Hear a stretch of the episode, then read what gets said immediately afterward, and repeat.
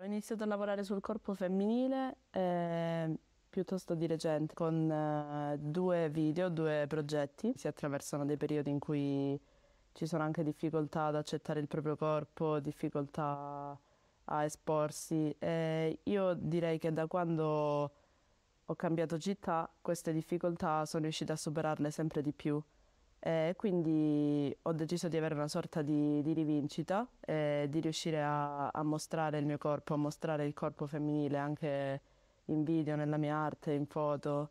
E per me è stato un modo di riscattarmi diciamo, da, da una realtà che vivevo prima, che era una realtà in cui provavo molto imbarazzo per il mio corpo, provavo molto disagio quindi con il video sono riuscita a, a esprimermi di più, a mostrarmi di più e, e non vergognarmi più, diciamo.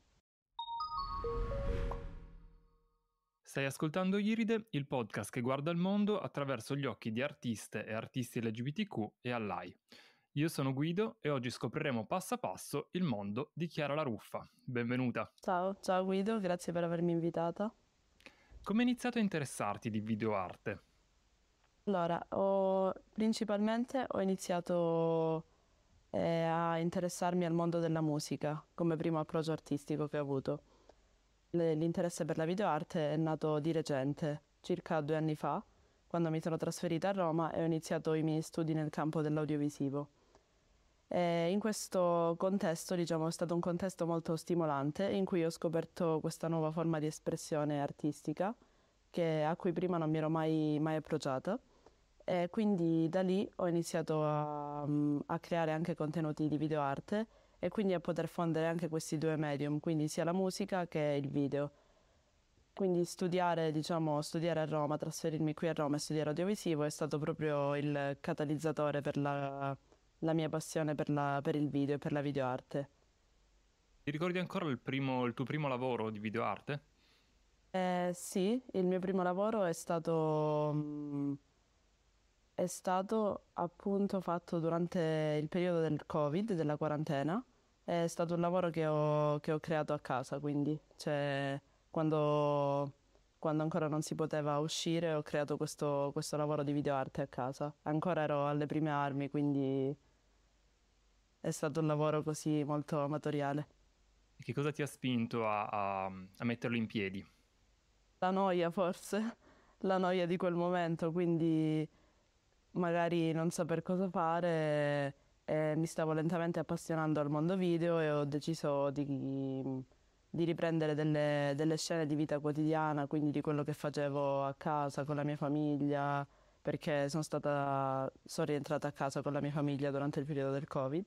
Quindi riprendere scene un po' di vita quotidiana, poi mont- le ho montate insieme e ne è venuto fuori diciamo, il mio primo lavoro di videoarte.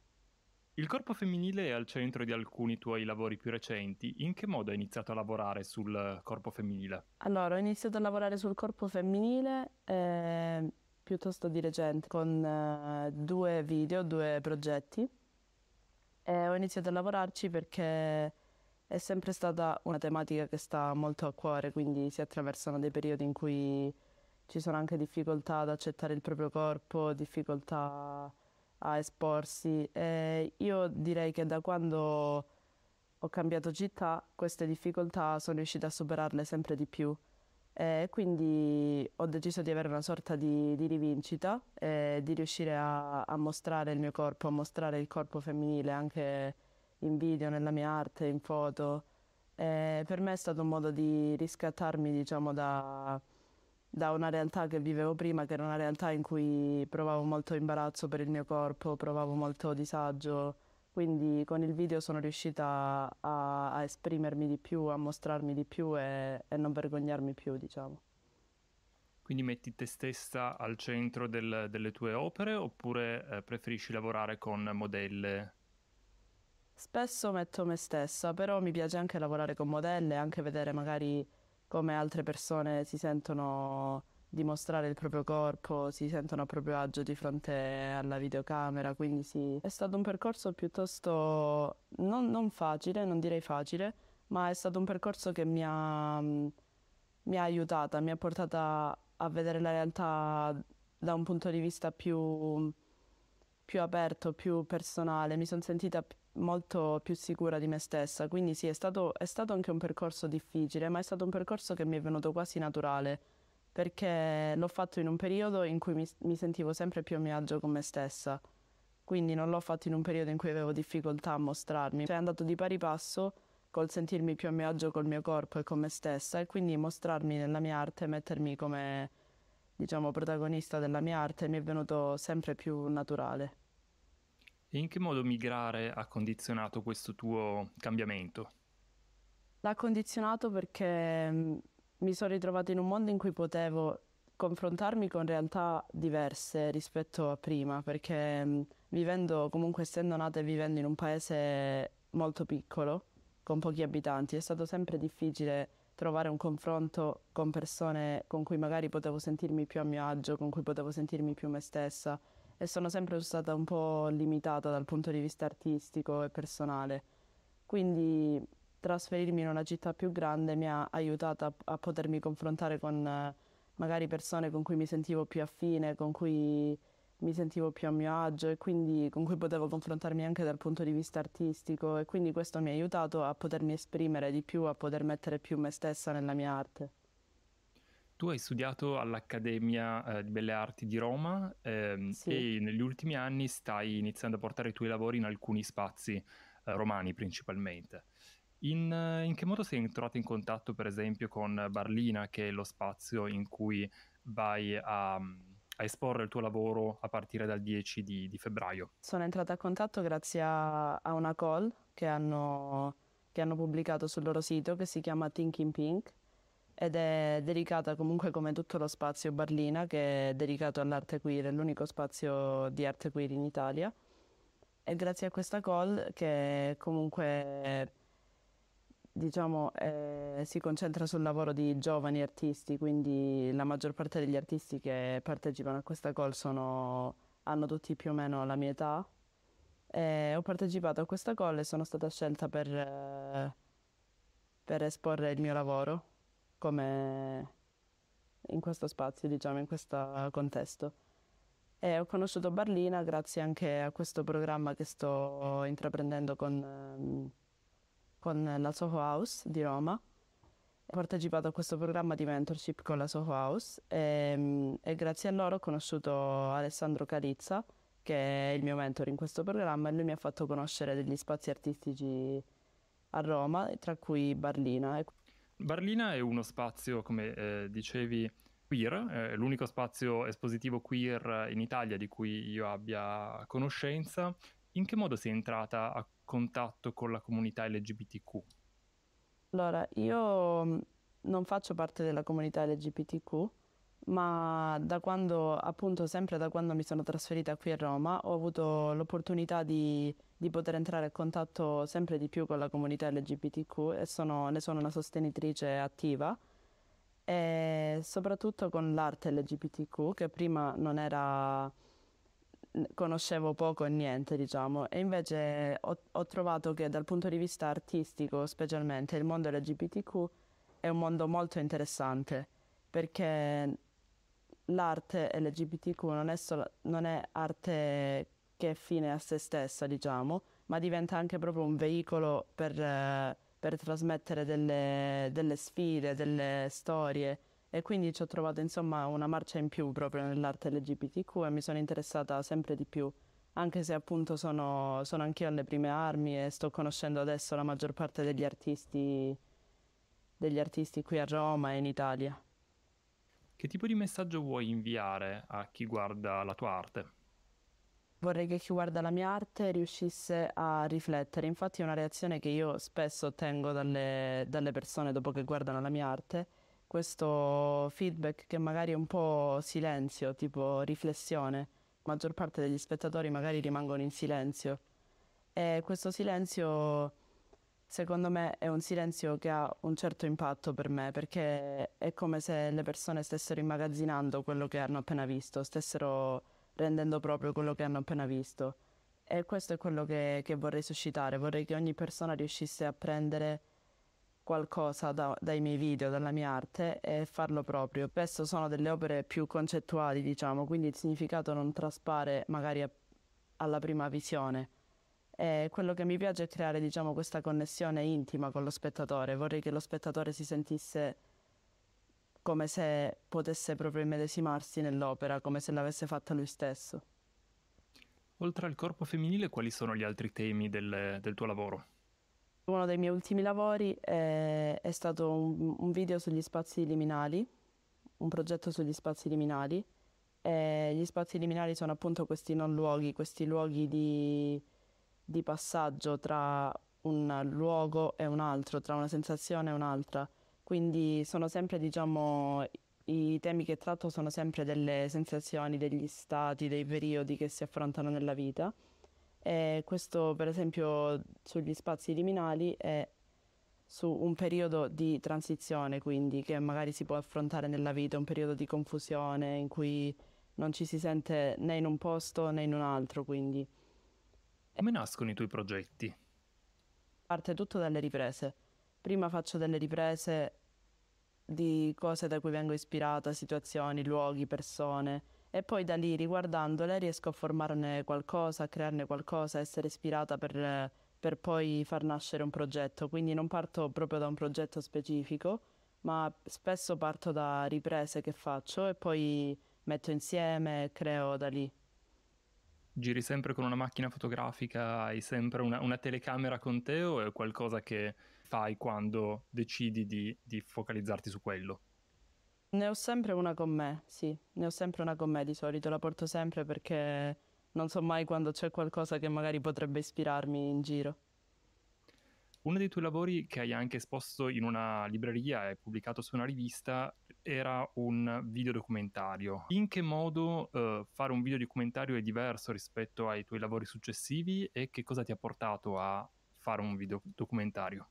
Di solito gli studi all'accademia sono piuttosto studi tradizionali, quindi sui tipi di medium tradizionali, quindi studiare audiovisivi all'accademia è stato un po' come studiare cinema tradizionale. Però mi è, cap- mi è capitata questa occasione di approfondire il movimento Fluxus, che mh, è appunto un movimento artistico che sfida le convenzioni artistiche, quindi medium tradizionali.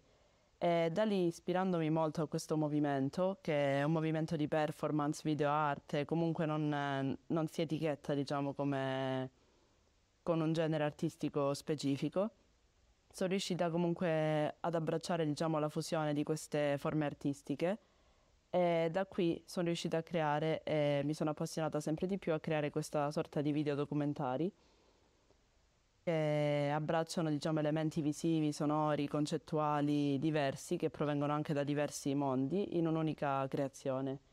E, ehm, quindi questi video documentari la differenza che hanno rispetto ad altri video è che le riprese sono diverse in diversi luoghi, diverse persone, diverse occasioni.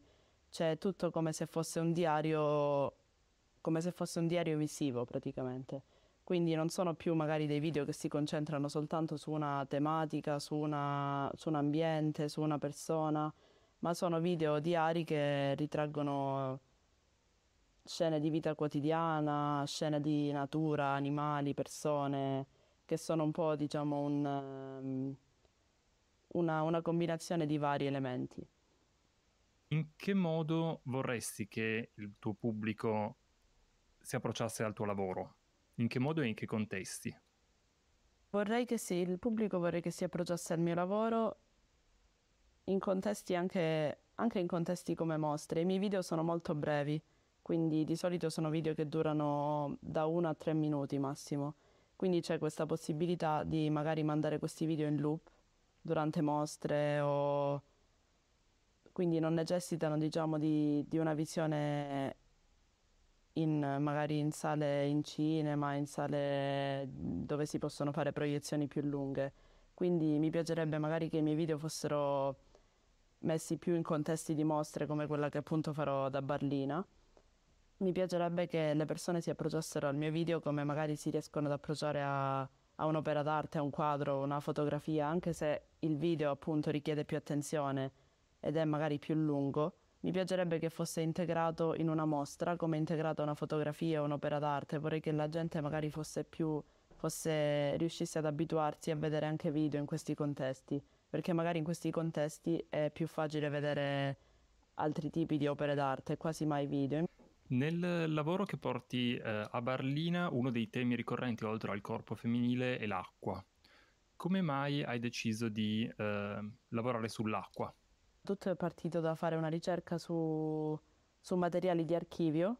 Tra questi materiali di archivio eh, mi sono concentrata principalmente sui documentari e ho trovato questo documentario sull'acqua in cui l'acqua viene descritta proprio come se fosse una persona cioè le vengono attribuiti aggettivi come se fosse una donna. E quindi in quel momento, ascoltando questo documentario, ho capito quanto in realtà la forza della donna potesse essere paragonata alla forza distruttiva dell'acqua, perché l'acqua apparentemente appare delicata, limpida, chiara, quasi, quasi banale, in realtà ha una forza distruttiva, ha una forza che che è incontrollabile, che nessuno può fermare. Per te le donne hanno una forza distruttiva? Per me le donne sì, potrebbero avere una forza distruttiva, sì. È una cosa che mi piace. Hai dei progetti in cantiere o per il momento non c'è ancora, non c'è ancora nulla? Allora, per il momento ho mm, in contemporanea la mostra da Barlina, ci sarà anche una mostra alla Soho House che sarà quindi diciamo, la, la mostra termine di questo programma che abbiamo, che abbiamo fatto in questi mesi. E questa mostra, questa mostra porterà un altro video che mm, è un video sulla, sempre sulla donna, sullo sviluppo, sullo sviluppo principalmente durante l'adolescenza della donna. Era una mostra diciamo collettiva questa qui eh, che faremo con gli altri ragazzi che hanno partecipato alla mentorship della Soho House. E sarà l'11 questa, quindi il giorno dopo quella da Barlina.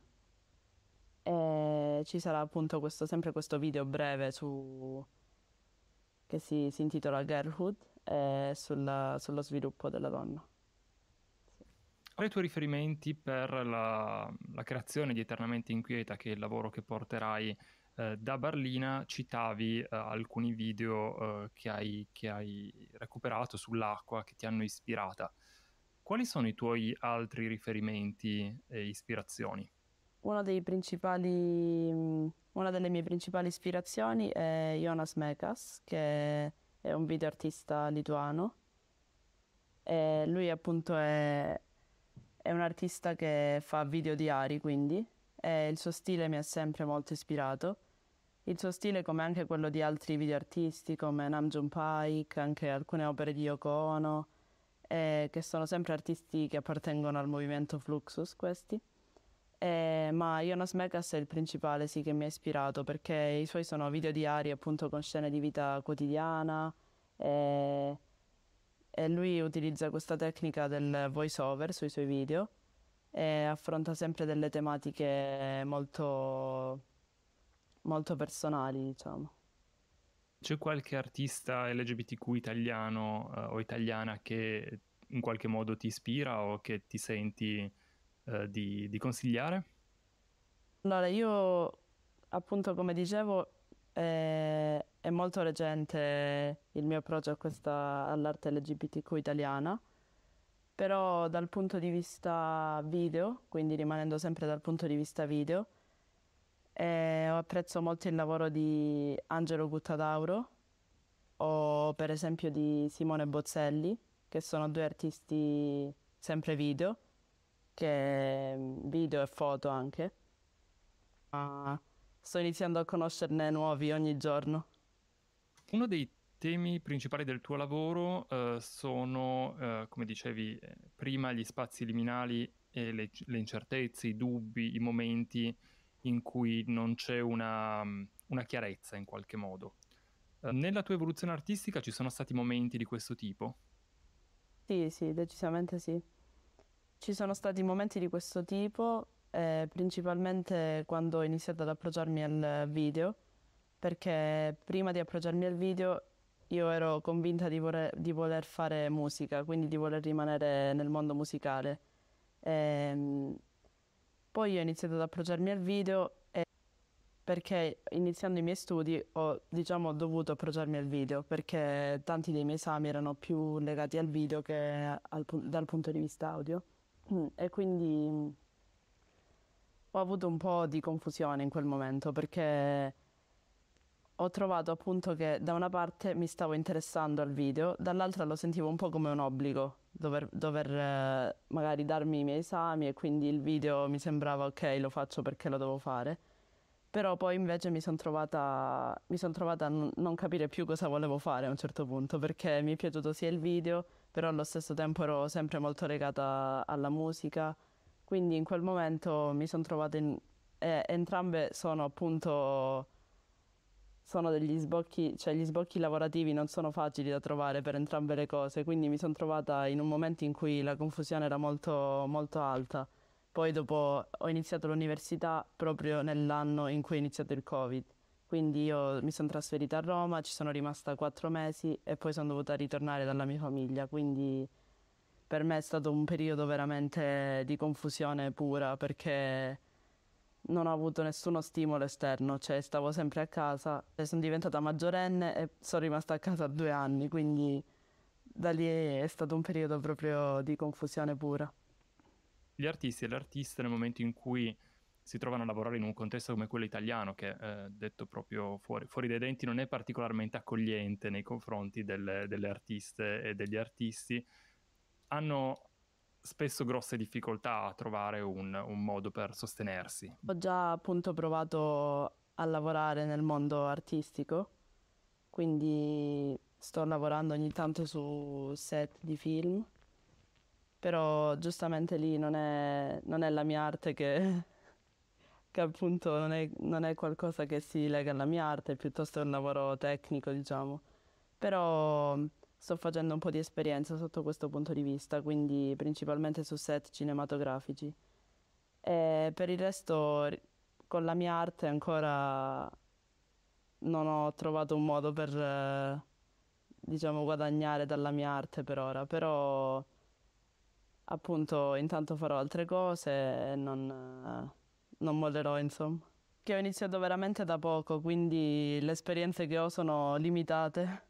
Com'è stata la prima volta che hai visto un tuo lavoro in uno spazio pubblico? Imbarazzante, direi un po'. È stato un po' imbarazzante, però mh, mm, anche soddisfacente perché vedere le reazioni del pubblico, le reazioni positive, appunto, che io non mi aspettavo perché non ho mai avuto una grande autostima, diciamo, ho sempre avuto un po' di vergogna a mostrare i miei lavori e quindi vedere magari le reazioni del pubblico che erano tutte positive mi ha anche da lì, diciamo, mi ha spinto a creare ancora di più, perché sono sempre stata, ho sempre molto avuto dei freni, diciamo, sul mostrare mie, i miei lavori agli altri, specialmente in pubblico, sono sempre stata molto, molto imbarazzata. Quindi dopo la prima volta, da lì ho avuto una spinta proprio, è stato sempre molto più facile anche creare, perché comunque vedere le reazioni positive degli altri ti dà um, ispirazione anche. E hai la stessa sensazione adesso che Barlina esporrà il tuo lavoro tra, tra, pochi giorni o è qualcosa che in qualche modo hai superato col tempo? No, questa volta non sono molto imbarazzata, diciamo che sono riuscita a superarlo col tempo, quindi sì, sono soltanto felice, molto felice. E cosa significa per te essere un artista? Mm. Beh. significa mm, sicuramente, non so, non so se c'è una definizione specifica, però per me basta che comunque si riesca a creare qualcosa, che si, si crei qualche...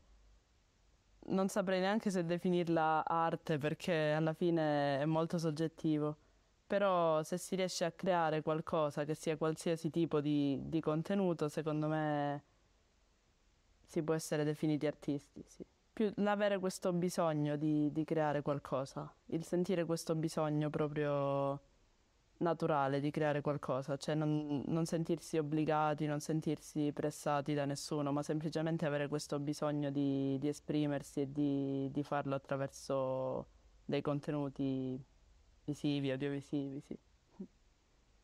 Grazie mille per essere stata con noi, potete trovare questa intervista e qualche contenuto speciale, tutti i contatti per andare a scoprire meglio Chiara La Ruffa sul nostro sito iride.art e nei link in descrizione. Per non perdere i prossimi episodi di Iride potete iscrivervi alla newsletter sul nostro sito iride.art, seguirci sulle principali piattaforme di streaming tra cui Spotify, Apple Podcast e Google Podcast, su YouTube e su Instagram. Grazie ancora e alla prossima. Grazie, grazie mille.